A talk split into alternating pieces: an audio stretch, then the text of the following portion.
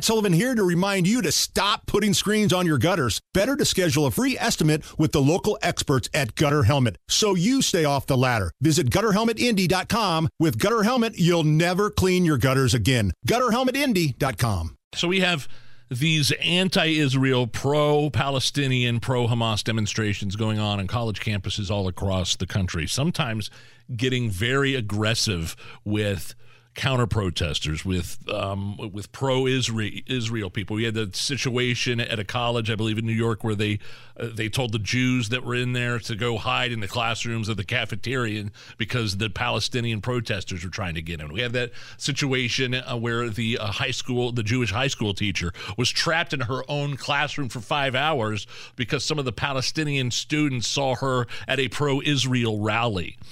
So and then we had yesterday. You put on. We played clips of the student at Penn, right? Speaking out about what's been going on. He felt like he had to have a press conference because his side of the story is not being told. It's all one sided on some of these college yeah. campuses. They're allowing these pro Palestinian, pro Hamas people to get away with pretty much anything they want to. And a lot of these Jewish students are being targeted. So it's very difficult for uh, Representative Elise Stefanik from New York to get the presidents of Harvard, MIT, and Penn to say it's not okay to call for the genocide of Jews at a hearing on campus and anti-Semitic protests. Let's let's start here with MIT. This is again, this is Representative Stefanik saying like, look, look, it's against the rules there at your college to call for the genocide of Jews. Let's start with MIT. Does M- at MIT does calling for the genocide of Jews violate MIT's code of conduct or rules regarding bullying and harassment? Yes or no? If targeted at individuals not making public statements. Yes or no? Calling for the genocide of Jews does not constitute bullying and harassment? I have not heard calling for the genocide for Jews on our campus. But you've heard chants for intifada. I've heard chants which can be anti Semitic depending on the context. By the way, that's listen to that word she just said. That last word she said, context.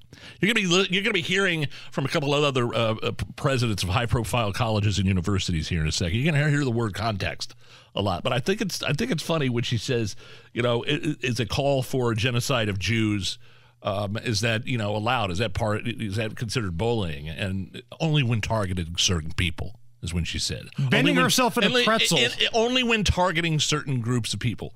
I would say calling for the the genocide of Jews targeting a group of people or an individual or a group of people per people. It doesn't matter. So from the f- same speech that I gave earlier. If you're wondering who the a hole in the room is, it's the person justifying rape. I will give you this follow up speech. Calling for the genocide of anyone is probably hate speech.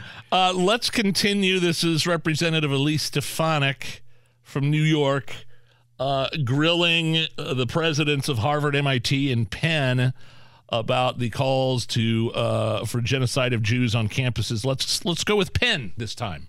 Ms. Magill at Penn, does calling for the genocide of Jews violate Penn's rules or code of conduct? Yes or no? If it is directed and severe or pervasive, it is harassment. So the answer is yes. It is a context dependent decision, Congresswoman. It's a context dependent decision. That's your testimony today. Calling for the genocide of Jews is depending upon the context. that is not bullying or harassment. This is the easiest question to answer yes, Ms. Magill. Stefanik is just undressing these lunatic presidents. As she should. Let's uh, wrap it up with Harvard. And Dr. Gay, at Harvard, does calling for the genocide of Jews violate Harvard's rules of bullying and harassment? Yes or no? It can be, depending on the context. Come on! What's the context? Targeted as an individual, targeted as, at an individual. It's targeted at Jewish students, Jewish individuals. Do you understand your testimony is dehumanizing them? Do you understand that dehumanization is part of anti Semitism? I will ask you one more time. Does calling for the genocide of Jews violate Harvard's rules of bullying and harassment? Yes or no? Again, it depends on the context. It does not depend on the context. The answer is yes, and this is why you should resign. These are unacceptable answers across the board. Boo that woman. Boo. It depends on the context. If you're targeting an individual, yes. You're targeting Jewish students with that phrase on campus, repeated over and over and over again. Like, what context makes it okay? If you're joking, hey, hope there's a genocide coming up, elbow him a little bit. Is that context okay? That is so ridiculous. These people are lunatics. Like, I've got a Harvard Law sweatshirt. I used to wear it when I would go bar hopping in Beech Grove. And I don't even want to wear it anymore. I just want to throw the thing in the trash Burn can. It's not even worth the joke anymore.